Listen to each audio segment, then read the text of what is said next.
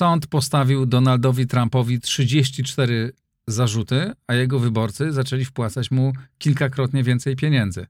Co z tego wyniknie dla amerykańskiej polityki, spróbujemy dzisiaj wyjaśnić e, czy przepowiedzieć e, w układzie otwartym. Bardzo dziękuję wszystkim patronom, bo to dzięki Wam ten program mogę prowadzić. Dzięki Wam ten program jest niezależny. To naprawdę jest fundamentalne. Wasze środki pokrywają utrzymanie tego programu i powodują, że nie muszę się martwić o naciski z zewnątrz. E, jeśli ktoś z Państwa chciałby dołączyć do grona patronów, serdecznie zapraszam. Wejdźcie na mój profil w serwisie patronite.pl. A jeśli ktoś z Państwa jest szefem firmy albo właścicielem firmy, chciałby, żeby Wasza firma została mecenasem układu otwartego, zapraszam do kontaktu. A teraz zapraszam na rozmowę. A oto mecenasi układu otwartego. E-Kwadrat V to polska spółka zajmująca się sprzedażą energii elektrycznej pochodzącej wyłącznie z odnawialnych źródeł. Firma DevTalent, budująca zespoły programistyczne dla klientów z branży finansowej i cyberbezpieczeństwa. OnGeo.pl, geoportal dostarczający raport o terenie z diagnozą dowolnej działki dla właścicieli, sprzedających lub kupujących. XTB, polska platforma inwestycyjna oferująca dostęp do instrumentów finansowych, bieżących analiz rynkowych oraz setek godzin darmowych materiałów edukacyjnych.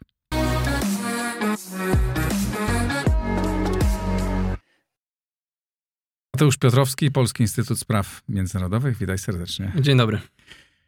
Co z tym Trumpem? E, ten sąd go zabije, czy ten sąd go wzmocni? E, politycznie go wzmocni, e, przynajmniej na krótką metę, na tą krótką dotyczącą prawyborów republikańskich. Mhm. I to nawet już wspomniałeś na starcie. E, Donald Trump kapitalizuje postawione mu zarzuty zbiera więcej pieniędzy. Pieniądze w amerykańskiej kampanii to jest wszystko. Przeprowadzenie prezydenckiej kampanii takiej z sukcesem to są dziesiątki milionów dolarów, e, które trzeba wydać na tą kampanię w różnych celach i promowania samego siebie i atakowania innych kandydatów i na etapie prawyborów i tych zasadniczych e, wyborów kandydata z drugiej partii, więc te pieniądze są absolutnie potrzebne i wyroki pokazały to, co się zadziało wokół Donalda Trumpa że sprzyjają mu właściwie. Jakikolwiek szum wokół Donalda Trumpa y, sprzyja budowaniu jego pozycji wewnątrz partii. Y, inni kontrkandydaci oficjalni, potencjalni, y, ci, którzy jeszcze mogą wystartować, ale nie ogłosili swojej kandydatury, raczej schodzą e, na, na, drugi plan i tak byli na drugim planie, ale ten plan się oddala jeszcze bardziej. E, a Donald Trump jest cały czas wzmacniany nie tylko przez społeczeństwo, które się okupuje wokół Donalda Trumpa, stwierdza, że skoro demokraci czy wymiar sprawiedliwości, co często jest utożsamiane jedno z drugim, atakują Donalda Trumpa, to w takim razie to on powinien być tym naszym jedynym kandydatem, ale robią to też politycy republikańscy, którzy naprawdę dynamicznie rzucają się po to, żeby poprzeć kandydaturę Trumpa, no jednocześnie skreślając swoje szanse na poparcie kogoś innego. A czy jest to tak, że popiera go taki najbardziej korowy, wąski e, elektorat e, wyznawców, jak to się u nas mówi, którzy po prostu, no dobra, teraz mu dają bardzo dużo pieniędzy, ale on nie poszerza swojej bazy, no bo tak by się wydawało, no jak może poszerzać, jak z, zwłaszcza wśród konserwatywnej części amerykańskiego społeczeństwa, jak zarzuty do, dotyczą tego, że opłacał prostytutki z właściwie nie tego. To znaczy tak, sprawa formalnie jest z tym związana, ale to nie on zapłacił, za to poszedł siedzieć, kolokwialnie mówiąc, jego prawnik. Ale z prostytutkami to też jego koledzy dyskutowali o literaturze i sztuce. E, tak, tak. E, no tutaj spojrzenie na tę sprawę jest raczej takie, że Donald, znaczy to, to się wymyka jakiejś logice, bo z jednej strony Donald Trump jest sprytny, oszukiwał w, w papierach, bo o to się cała sprawa rozchodzi, że te pieniądze zostały błędnie zaksięgowane, uznane jako wydatki firmy, choć wcale przecież nimi nie były i to te, 30, te 34 zarzuty to jest za każdym razem ten sam zarzut, po prostu złego księgowania różnych płatności dotyczących, no właśnie tej, e, te, tego płacenia gwieździe porno o, dla formalności, żeby, żeby się wszystko zgadzało. No nie jest to moralnie faktycznie e, szczyt możliwości, jakich pewnie republikańscy prezydenci by oczekiwa oczekiwali, ale taki jest właśnie Donald Trump i w sumie nie jest to bardzo zaskakująca sprawa, jeżeli chodzi o jego wizerunek. Ale wracając... Nie jest to zaskakujące, jeśli chodzi o wizerunek Donalda Trumpa, ale tak dla człowieka patrzącego z daleka, jak ja patrzę, no to trochę jest zaskakujące, że konserwatywna część amerykańskiego społeczeństwa mówi, a to nie jest problem. Tak, i to wcześniej w trakcie prezydentury Trumpa było wielokrotnie podnoszone, na przyklad w kwestii podejścia do aborcji Donalda Trumpa, który no, miał to podejście bardzo liberalne i dalej ma bardzo liberalne i, liberalne i sygnalizuje, że temat aborcji dla partii republikańskiej nie jest obecnie pomocny. Większość społeczeństwa się liberalizuje i brnięcie dalej w stronę y, większych restrykcji nie będzie politycznie dobre. To jest akurat skądinąd celna ocena, powiedziałbym, jak na Donalda Trumpa, ale wracając do samego właśnie Trumpa, absolutnie inny wizerunek niż można by kojarzyć z konserwatyzmem, konserwatyzmem republikańskim, e, a tymczasem ta baza się jednak odrobinę poszerza. To znaczy faktycznie jest grupa kilkunastoprocentowa ogólnie, jeżeli spojrzymy na wyborców amerykańskich, ale na pewno ponad 20%, może nawet 30%, jeżeli patrzymy na ogólnie wyborców konserwatywnych, wyborców Partii Republikańskiej, to są faktycznie wyborcy Donalda Trumpa bardziej niż wyborcy Partii Republikańskiej. Mhm. Jeżeli Donald Trump wskazuje kandydata, na którego mamy zagłosować no, w wyborach do Senatu, do Izby Reprezentantów czy do Parlamentu Stanowego, no to to jest nasz człowiek w takim razie. To jest już taki nurt trumpizmu. E, To pojęcie no, coraz mocniej się uciera i chyba faktycznie się utrze, szczególnie jeżeli Donald Trump będzie tym wiodącym e, kandydatem na prezydenta w Partii Republikańskiej. Natomiast to się nadal poszerza, to znaczy ci konserwatyści coraz bardziej przekonują się do tego, że Donald Trump jest tą postacią w jakiś dziwny sposób słuszną, e, z którą partia, czy za którą właściwie partia republikańska powinna podążać. To działa w dwie strony, bo z jednej strony rozszerza się to poparcie wyborców i coraz bardziej oni popierają e, Trumpa i jego kandydaturę w wyborach prezydenckich. To poparcie w niektórych sondażach sięga 50%. Przynajmniej jeżeli chodzi o, o, to, o, o tę platformę Partii Republikańskiej. To jest ogromna liczba. Kolejny potencjalny kandydat, gubernator DeSantis, ma tego poparcia 20 parę procent, e, a kolejni to jest poparcie jedno, e, jednocyfrowe, także te różnice są ogromne. Z drugiej strony mamy coraz szerszą grupę polityków Partii Republikańskiej, którzy chcą z Trumpem współpracować. Czas, y, żeby ściąć tą współpracę, był po tym, jak skończyła się prezydentura Trumpa. E, No, skończyła się hucznie protestami na Kapitolu, zamieszkami. To był dobry moment, żeby się odciąć. Był powód po prostu wyraźny, żeby się odciąć i gdyby republikanie nie chcieli współpracować z Trumpem, mieli ku temu powody. Zrobił tak na przykład lider republikanów w Senacie Mitch McConnell, który zamilkł, nie chciał za bardzo kontynuować współpracę z Trumpem. Zupełnie co innego zrobił Kevin McCarthy, obecny speaker Izby Reprezentantów, który od razu pojechał do Mar-a-Lago dwa czy trzy tygodnie po zakończeniu prezydentury Trumpa. Wydali wspólne oświadczenie, że on widzi sens, by przynajmniej republikanie w Izbie dalej szli z Trumpem do przodu. No i efekty są tego teraz takie, że republikanie trochę zostali zakładnikami Trumpa, w związku z czym jedynym chyba sensownym rozwiązaniem, przynajmniej dla sporej liczby republikańskich kongresmenów, jest to, żeby Trumpa wspierać, bo on będzie ich wspierał. Co powoduje, e, że ludzie, że tak dużo ludzi w Stanach Zjednoczonych e, wspiera e, Trumpa? Bo w światowych mediach bardzo łatwo się mówi, a to populiści, to koniec demokracji, to w ogóle e, łamanie prawa niemalże, że głosuje się na tego człowieka. Znaczy bardzo często o, o partiach, które nie są liberalne, e, w wielu krajach mówi się populiści, a jak oni dochodzą do władzy, to właściwie już jest, y, to grozi nam koniec demokracji. Ja jestem, to mnie, nie ukrywam, bardzo irytuje, Mhm. niezależnie od mojej sympatii, czy niesympatii, czy oceny tego, czy innego polityka, no, to jest demokracja, tak? Tak. Duża grupa wyborców głosuje, no, to jest właśnie esencja demokracji. Teraz próbuję, chciałbym zrozumieć, y, to wiem, że nie jest łatwe, dlaczego Donald Trump, pomimo że jest tak konserwatywny, y, tak kontrowersyjny, przepraszam, właśnie jest mało kon konserwatywnym powiedział, cieszy się wśród konserwatystów amerykańskich tak dużym poparciem. Co w nim jest takiego, co powoduje, że i politycy, no politycy można powiedzieć, to kalkulują swój interes polityczny, Mhm. tak? no ale wyborcy masowo, którzy najczęściej nie mają jakichś tam wielkich interesów w tym, tak? Popierają takiego kandydata. Co, co w tym jest? Zmieniło się to, co było atrakcyjne w 2015 i 2016 roku, Mhm. kiedy Trump kandydował, a, a, a, a czym Trump jest teraz i czym jest atrakcyjność, jaką, jaką Trump wabi tych wyborców, bo z jednej strony obecnie to jest faktycznie kwestia już y, no, w pewnym sensie wyznania. Y, Raczej pozy- nie, nie chcę tutaj tego w jakiś negatywny sposób za, y, ukazywać, bo też zgadzam się, że nadużywany absolutnie jest ten y, y, przypisywanie tej łatki właśnie populizmu, populizmu. Absolutnie to tak nie działa, skoro Donald Trump został wybrany przez większość. E, co prawda też specyficzną w amerykańskim systemie, bo to głosowanie elektorów jest wiążące i w tym głosowaniu powszechnym miał głosów mniej. Ale oni zawsze, Nieważne. zawsze są, zawsze jest specyficzny i taki jest amerykański system, niezależnie od tego, czy wygrywa Barack Obama, czy Donald Tak jest. Trump, czy ktoś inny, tak? Tak jest. Są, ja znam amerykańskich, dobrze wykształconych e, ludzi mieszkających w Stanach Zjednoczonych, którzy głosowali na Donalda Trumpa, tak? I na pewno nie mogę im mm, zarzucić tego, że nie są wykształceni, nie rozumieją świata, nie są obyci w świecie, bo to akurat myślę o ludziach, którzy i dużo podróżują, e, i nieźle rozumieją świat, a jednak jego wybierają. Tak, i ogólne atakowanie w mediach też, że wyborcy Trumpa to są e, statystycznie wychodzi niewykształceni, z mniejszych miasteczek, albo nawet nie miasteczek, tylko wsi, no nie jest to raczej zachęcające do tego, żeby siąść do debaty i za, czy zastanowić się w ogóle nad samym sobą ewentualnie, tylko to jest to zachęcanie społeczeństwa do okopywania się wokół własnych dwóch obozów. W systemie dwupartyjnym jest to absolutnie łatwe, e, żeby to robić, więc jeżeli tak się ukazuje polityka, z którym ja się jakoś identyfikuję i na którego potencjalnie chcę głosować w kolejnym cyklu wyborczym, czy może na cały obóz, bo z Trumpem przecież jest związanych kilkadziesiąt nazwisk kongresmenów, e, co najmniej kilkadziesiąt teraz, no, no to to nie zachęca do tego, żeby ewentualnie się skłonić do postulatów drugiej strony, zastanowić się, czy być może jednak są jakieś negatywne aspekty tej prezydentury, która minęła.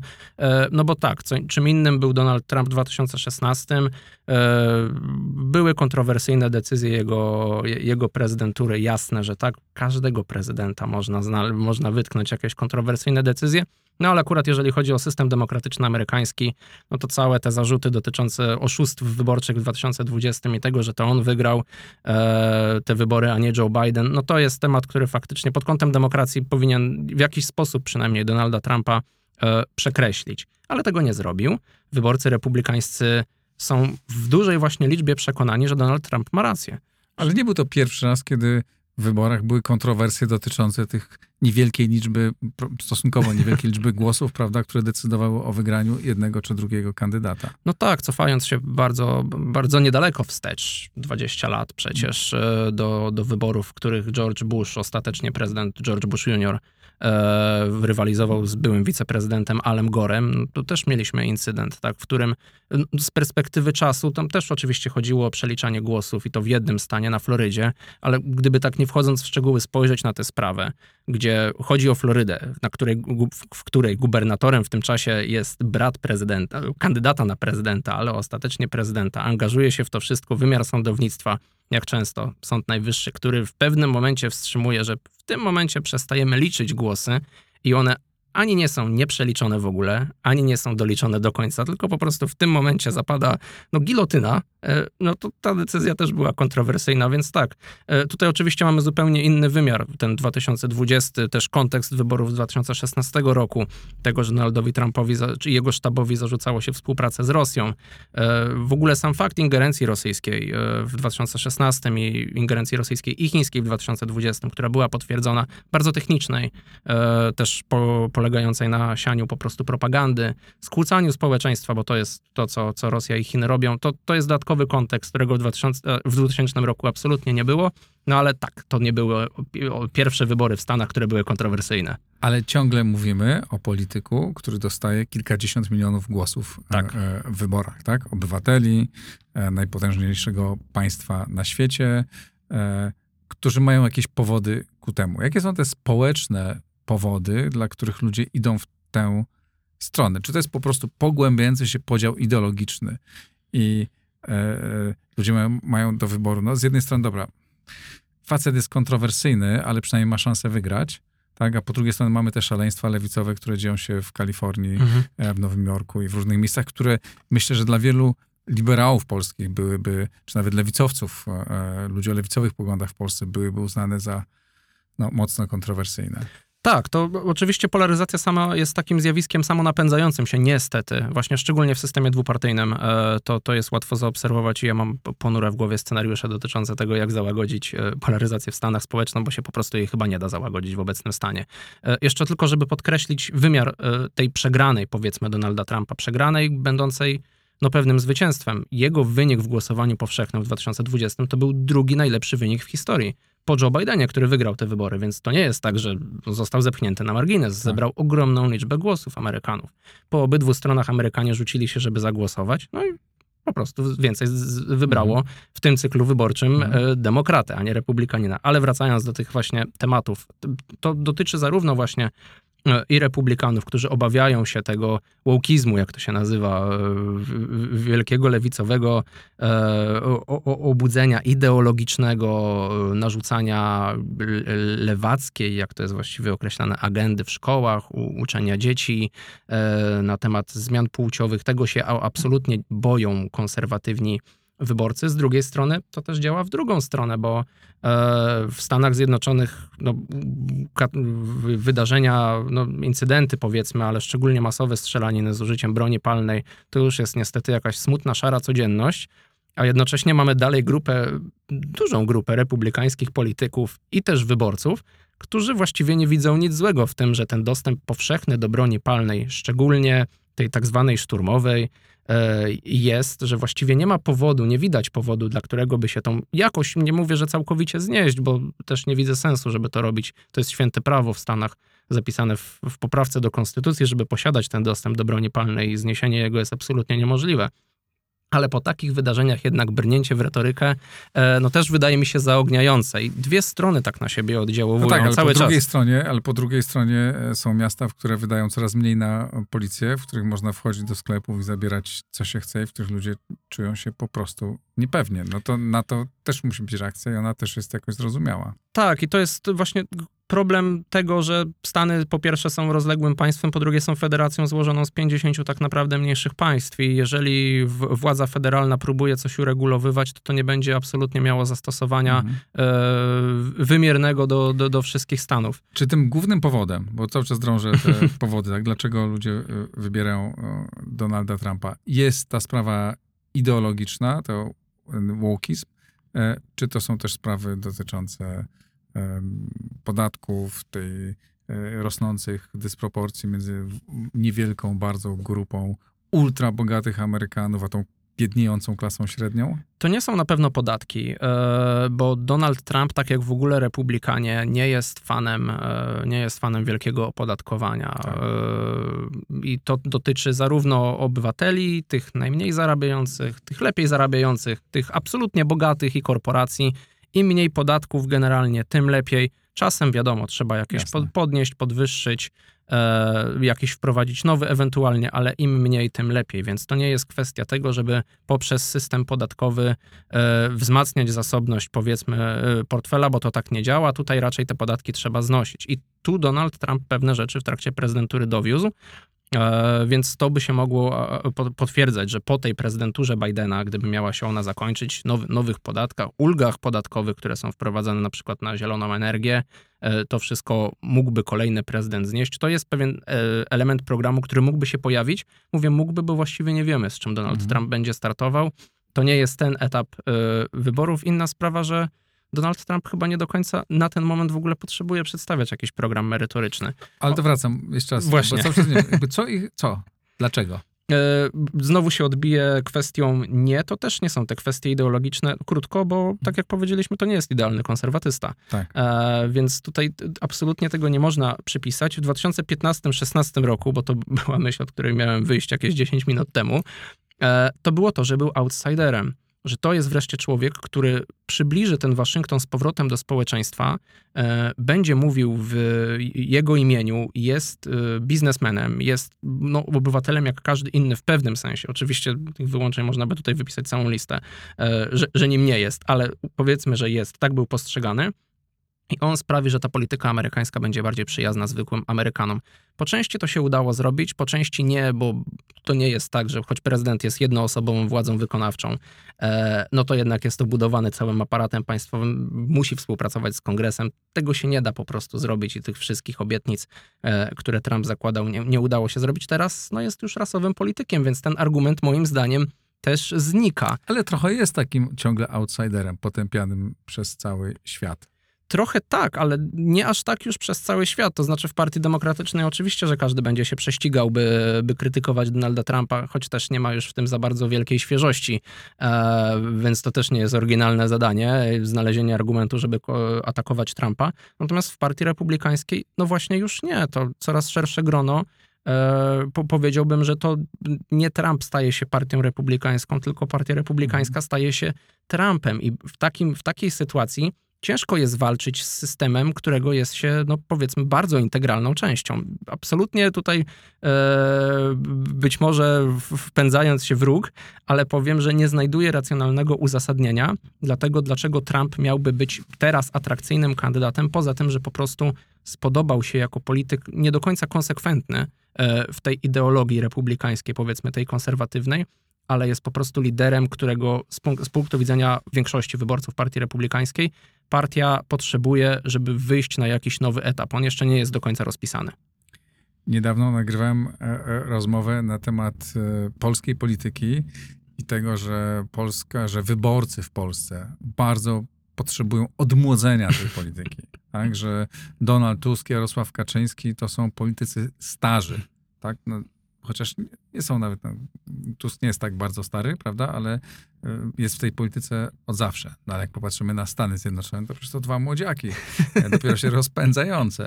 No i teraz w związku z tym pytanie od pani patronki. Pozdrawiam wszystkich patronów, a szczególnie panią Izę Kucharską, e, która pyta cię, troszkę już o tym powiedziałeś, jak wygląda dzisiaj lista potencjalnych kandydatów E, prezydenta po stronie republikańskiej i po e, demokratycznej i którzy z nich mają jakiekolwiek szanse, żeby przeskoczyć albo do, dobić do swoich konkurentów tych dwóch głównych. Zacznę... Panów, którzy nie są no, młodziakami, tak, tak, nie, no to jest, e, poziom wieku jest po prostu niesamowity, nawet jak na standardy amerykańskie, to, to, to faktycznie, chociaż to i patrząc na kongres i na liderów poszczególnych partii, teraz partia demokratyczna magicznie odmłodniała, bo zostało wymienione faktycznie o pokolenie, a czasem nawet dwa, e, to przywództwo partyjne, ale jeszcze w 2021 roku to wyglądało dość ponuro. E, wracając do pytania, zacznę od demokratów, będzie prościej, dopóki Joe Biden e, nie zdecyduje się startować, bądź zdecyduje się nie startować, to nikt poważny swojej kandydatury, taki naprawdę twardy zawodnik, który miałby szansę konkurować, zebrać w pierwszych sondażach ponad 20% poparcia, po prostu się nie wychyli, bo nikt nie chce podcinać skrzydeł urzędującemu prezydentowi.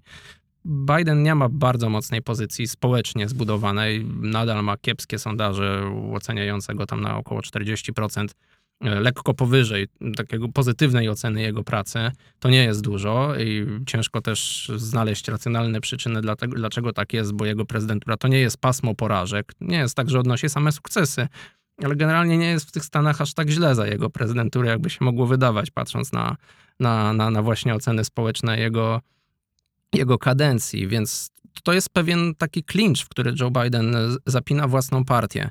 E, jeżeli nie, musiałby wprost powiedzieć, że nie będę ubiegał się o reelekcję i wówczas pojawiają się nazwiska jak Kamala Harris, urzędująca wiceprezydent, która szczerze mówiąc w wyborach w 2020, 2020 sprawdziła się fatalnie. E, wycofała się jeszcze przed pierwszym głosowaniem prawyborczym. E, miała pewne atuty, dla których Biden wybrał ją jako, jako kandydatkę na wiceprezydent ale ja sobie trochę nie wyobrażam. Ona ma jeszcze gorsze e, opinie społeczne niż Biden teraz, e, e, kiedy jest wiceprezydentką, więc jej kandydaturę oceniałbym bardzo, bardzo negatywnie pod kątem szans. Też rywalizowania z Donaldem Trumpem, jeżeli to on miałby być reprezentantem partii republikańskiej. Są oczywiście pomniejsze nazwiska. Kolejny z juniorów, Bernie Sanders, jest tutaj, też pojawia się w sondażach regularnie jako ten kandydat, który miałby potencjalnie po Bidenie drugie największe szanse.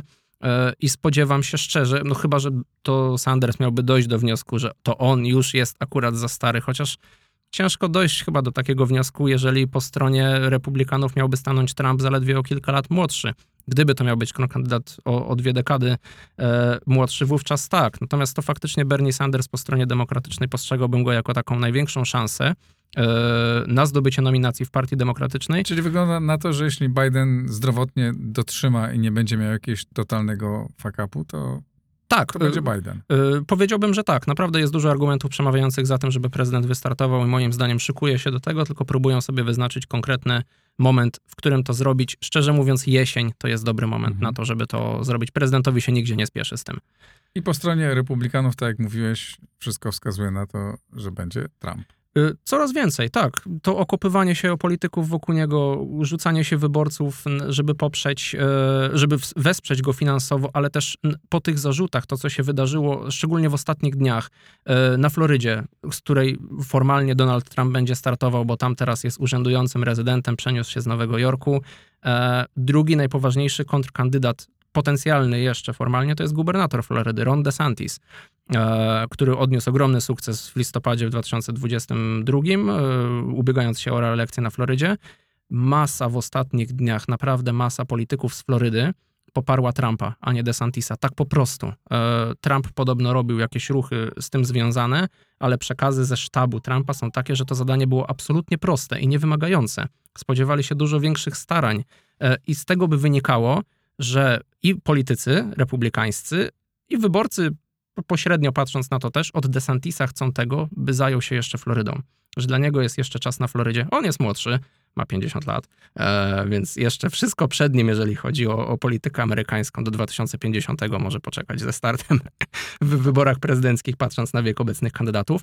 E, a teraz jest czas, że, zos- który trzeba zostawić Trumpowi i patrząc na to, na to, co się dzieje na Florydzie i w ogóle wokół Trumpa, to DeSantis może dojść do takiego wniosku, że dla mnie jest jeszcze czas na Florydzie, a mogę sobie wystartować choćby nawet w 2028 i wtedy sprawdzić swoje szanse. A jak się dzisiaj ocenia szanse tych głównych kandydatów, gdyby stanęli naprzeciwko siebie? Sondaże wskazują na raczej większe szanse Bidena, ale to, to jest wszystko, moim, moim zdaniem to jest Moim zdaniem to jest wszystko w e, ramach błędu statystycznego. E, Jeżeli w sondażach dochodzi do różnicy 2-3 punktów procentowych między Bidenem a Trumpem i z- znowuż tak naprawdę mówimy o sondażach ogólnokrajowych, które absolutnie nie mają znaczenia, bo trzeba by policzyć sondaże z poszczególnych stanów, wszystkich 50 i zobaczyć, w których stanach poszczególny kandydat wygrywa i które, e, z których stanów głosy elektorskie e, zgromadzi. Py- pytany wprost, jakie szanse ma Trump na zostanie ponownie prezydentem, odpowiedziałbym, że 50%, bo będzie Mhm. jednym z dwóch kandydatów głównych. Czyli nic, e, nic nie wiemy. E, wiemy, że nic nie wiemy i wszystko może się zdarzyć. Co to oznacza wszystko dla Polski i dla Ukrainy? E, no bo to jest dla nas rzecz Mhm. absolutnie kluczowa. Na ile te nastroje, może nie antyukraińskie, ale niechętne do dalszego tak obfitego, choć ciągle niewystarczająco, niewystarczająco obfitego wspierania Ukrainy są rzeczywiście poważne? Czy to jest tak, że no jest kampania, więc trzeba krytykować e, e, rządzącego, a rządzący wspiera, no to my mówimy, że nie trzeba wspierać, ale jak my weźmiemy władzę, to wiadomo, że Ameryka nie może tej wojny przegrać, e, no bo niewygranie tej wojny będzie prestiżowo czymś bardzo mocnym ciosem dla, dla Stanów Zjednoczonych. Tak by się nam wydawało, tak, że po tych deklaracjach prezydenta Bidena obecnego, Mhm. w Kijowie i Warszawie, to musi doprowadzić do sukcesu, jakkolwiek tego sukcesu nie nazwiemy. No tak, tutaj ten sukces może być różnie oceniany, ale e, no, tak powinniśmy to postrzegać, że to, byłby, że to byłaby wiz, y, wizerunkowa porażka Stanów Zjednoczonych. Tylko pytanie, czy ewentualna administracja republikańska w ogóle by kalkulowała w taki sposób. E, że to jest coś, co. Że, że, odniosę się tutaj do wycofania z Afganistanu. Co prawda, przeprowadzała je już administracja Bidena, ale decyzja została podjęta przez administrację Trumpa. Nie bardzo się podobno na nią wewnętrznie szykowano, to znaczy nie przygotowano planów, jak to zrobić. A, I moim zdaniem to wynikało z myślenia takiego, że to jest decyzja, którą trzeba podjąć. Nie możemy być po prostu w tym dłużej, Mhm. nie możemy dłużej na to wydawać pieniędzy, nawet jeżeli to wyjdzie e, dziwnie, wyjdzie w sposób no, tragiczny. Skończyło się ostatecznie źle śmiercią kilkunastu amerykańskich żołnierzy, ma masy, ma masy cywili, e, Afgańczyków przede wszystkim, którzy, którzy próbowali się wydostawać e, z Kabulu i innych części państwa. E, no, nie byłoby to ostatecznie w postrzeganiu republikańskiej administracji widziane jako jakiś właśnie blamaż wizerunkowy, bo dla nas celem przewodnim jest to, żeby Stany Zjednoczone były państwem silnym przede wszystkim wewnętrznie. No tak, ale z Afganistanem to był blamaż wizerunkowy, No tak. prawda? Ale od tego pozycja wizerunkowa, tak, się zmieniła, ale nie strategiczna. Tak? To nie jest No, tak, ostatecznie że coś nie. stracili. Natomiast e, jeśli Rosja e, by zajęła większą część Ukrainy, no to jest problem dla Stanów Zjednoczonych. Wiem, że wiele, el, duża część elit amerykańskich tak e, uważa. Tak. I nie jest to jakaś specjalnie kontrowersyjna nowa myśl, tak? To ma swoją Nie starą jest. tradycję w Stanach Zjednoczonych. E, Powinna być zdecydowanie zagrożeniem taka zmiana dla Stanów Zjednoczonych, tak powinna być postrzegana i w Partii Republikańskiej jest masa osób, które tak myślą. E, W Mhm. tym kluczowe postaci dla polityki zagranicznej w Kongresie. Jeżeli spojrzymy na przewodniczących obydwu komisji e, Sił Zbrojnych i Spraw Zagranicznych w obu izbach i w Senacie i w Izbie Reprezentantów. O, w Senacie to będą liderzy partyjni, bo, bo, bo przewodniczącymi są demokraci ale oni wszyscy są w miarę, w miarę spójni. Oczywiście mogą sobie pozwolić na krytykowanie administracji Bidena, że moglibyśmy przekazać odrobinę więcej, szybciej. E, Taki, tak funkcjonuje też polityka, jasne, ale generalnie ten kierunek się utrzymuje, to znaczy musimy wspierać Ukrainę, musimy jej przekazywać uzbrojenie, być może musimy jej też przekazywać pomoc ekonomiczną i humanitarną. Tu dochodzi do rozdźwięków i może nie będę się w to wgryzał, bo, bo chcę dobrnąć do Donalda Trumpa, którego retoryka jest absolutnie różna. E, bo on wprost, no, z ostatnich jego wypowiedzi e, po, powiedział przecież wprost, że byłby w stanie, wreszcie doprecyzowując o co mu chodzi z zakończeniem wojny w 24 godziny, że wykonałby telefon do Władimira Putina. E, No tutaj już jest doświadczony w tym, spotykał się z nim między innymi w Helsinkach, nie wiedząc o czym rozmawiali twarzą w twarz. I to jest jednak dość niebezpieczne zjawisko dla sojuszników, no patrząc z perspektywy choćby Polski, ale też innych państw wschodniej flanki, nie, nie wyobrażam sobie, że choćby państwa bałtyckie były zadowolone z takiego spotkania. A, Natomiast e, wracając do, do, do, do tej merytoryki i do Trumpa, do tego, co mógłby robić, to co on mówi, że właśnie zadzwoni do Putina i zadzwoni do Zełęńskiego. On wie, jak to się zakończy, jak zakończyć tę wojnę. Nawet jeżeli by to się wiązało z oddaniem części terytorium Ukrainy w ręce Rosji, to pokazuje, że Trump jest gotowy rozmawiać nad głową Ukrainy o jej losie. E, On już ma ten plan ukuty. W jakiś sposób on jest pewnie ogólnikowy, ale to jest duże zagrożenie. No tak, ale nie jest przecież tak, pomimo tego, że władza prezydenta jest bardzo duża, no że prezydent działa sam, jednoosobowo i stra- takie strategiczne decyzje podejmuje e, sam i nie musi tego z nikim e, konsultować, tak? Jednak ten deep state i e, e, instytucje, te machiny e, amerykańskich instytucji, które powodują, że jest jednak pewna ciągłość i czasem się zmienia tą strategię, ale to nie jest tak, że to jest zwrot o 180 stopni. Ja myślę, że trudno mi sobie wyobrazić, żeby nastąpiła tak duża zmiana, czy, czy ja przesadzam. Ja mam obawy naprawdę coraz głębsze. To znaczy, faktycznie część decyzji politycznych Trumpa za jego prezydentury, e, część była kontrowersyjna, jak na przykład próba ukarania Niemiec za ich politykę i wycofanie, próba wycofania 12 tysięcy amerykańskich żołnierzy z Niemiec, tylko po to, żeby ukarać te Niemcy za ich, no niesłuszną tutaj się trzeba zgodzić politykę względem Rosji, e, budowę Nord Streamu, to, to jest jasne, ale no to nie była decyzja, która karała Niemcy, tylko zagrażałaby bezpieczeństwu między innymi wschodniej flanki NATO. E, I tutaj faktycznie aparat państwowy zadziałał. Pentagon bardzo długo i na okrągło przygotowywał plany tego wycofania, aż nastąpiła prezydentura Bidena i tych żołnierzy nie wycofano. Tak. E, Więc to się da robić. Natomiast czym innym była prezydentura Trumpa w tamtej pierwszej kadencji i czym innym wydaje mi się byłaby, gdyby doszło do drugiej kadencji. To znaczy e, na początku zwłaszcza prezydentury Donald Trump został obudowany bardzo dużą liczbą e, ekspertów, doświadczonych też wojskowych. On sobie ceni wojskowych, więc też ich chętnie ściągał.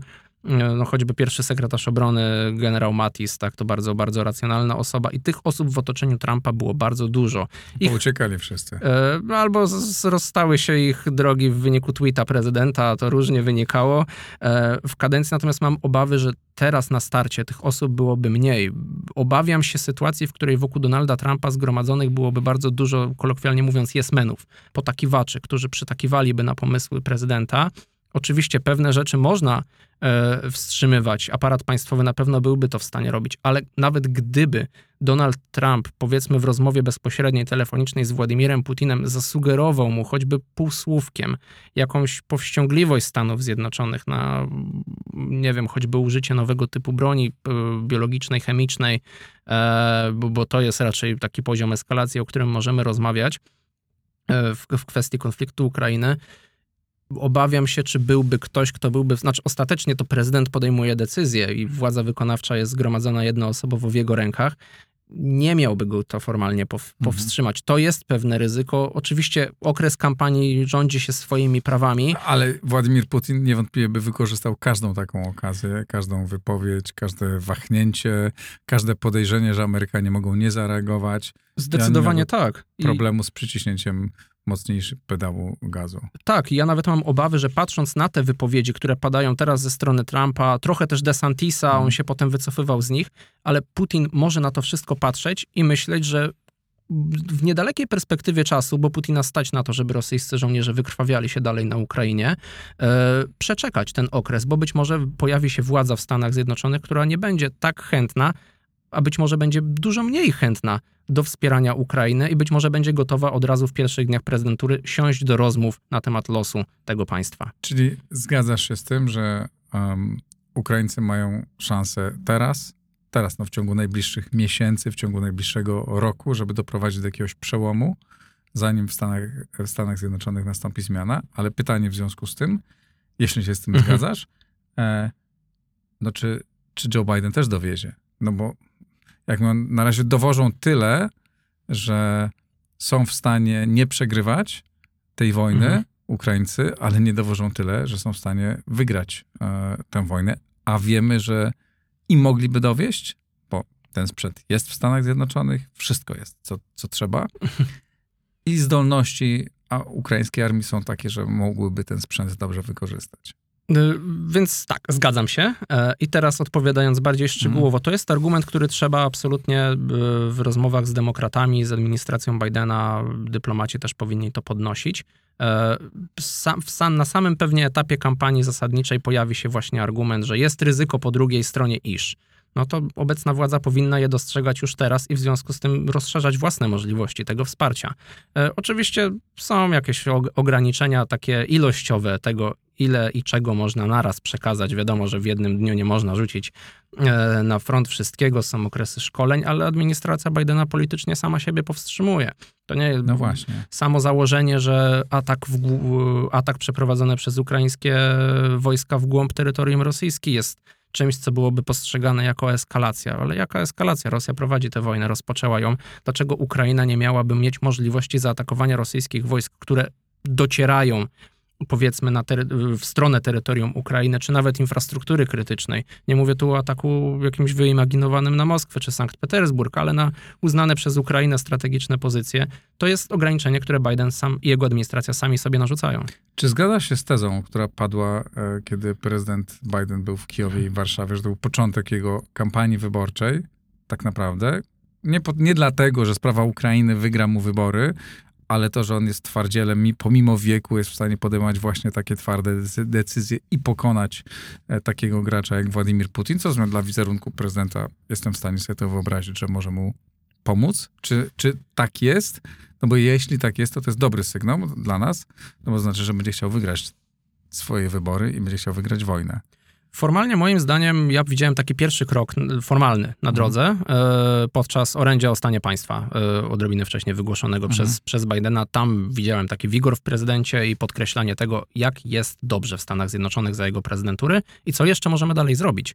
Co jeszcze możemy, możemy dowieść. Ale tutaj, jeżeli chodzi o politykę międzynarodową, e, ten klocuszek, który jest odrobinę bardziej ważny teraz e, dla Amerykanów, no on ginie gdzieś tam na liście tematów. To nie jest temat wiodący e, dla Amerykanów, jeżeli chodzi o znaczenie wyborcze, ale jednak Amerykanie przyglądają się temu, co się dzieje od strony pozytywnej i negatywnej, bo też w związku z tym, że dolary uciekają na Ukrainę i dlaczego tak jest, e, a nie uciekają Tak. do ich portfeli, ale przynajmniej się przyglądają, interesują się polityką międzynarodową, w tym właśnie pomocy Ukrainie, rosyjskiej agresji, e, no to jest to ewidentnie jeden z elementów, który potem cel kampanijny na pewno nie był wiodącym. To znaczy, Joe Biden raczej w Kijowie pojawił się z innych przyczyn w pierwszej kolejności, ale ta wizyta w kampanii absolutnie będzie mogła być wykorzystana jako bardzo, e, bardzo ważny jej element i pokazywania odbudowy, tak myślę, odbudowy, bo o tym Joe Biden mówił w pierwszej swojej kampanii, amerykańskiego przywództwa na świecie. No to jest jeden z, o ile właściwie nie najsilniejszy sygnał, jaki wysłał w trakcie swojej prezydentury, przynajmniej dotychczas. Czy wobec tego zgadza się, że to jest dobry sygnał dla nas, dla Ukrainy? No bo to znaczy, że jednak nie będzie chciał przegrać, tylko będzie chciał wygrać. Y, Tak, moim zdaniem tak. To znaczy, jeżeli Joe Biden miałby startować, to, e, to, to za tym muszą też pójść konsekwentnie. To jest trochę takie bardzo ogólnikowe łączenie jednej sprawy z drugim. E, No ale do wyborów jeszcze ostatecznie do listopada 2024 roku jest dużo czasu.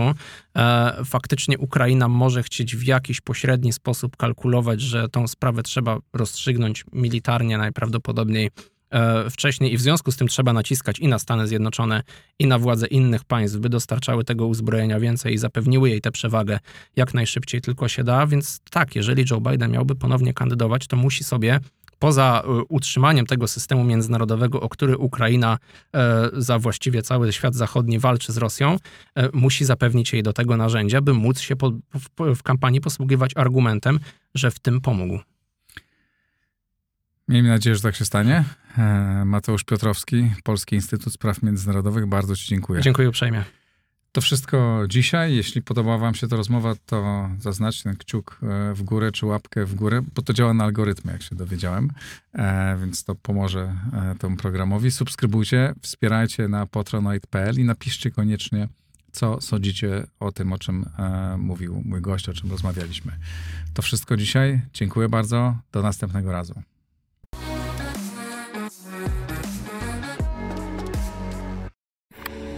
Nagraj to w blisko.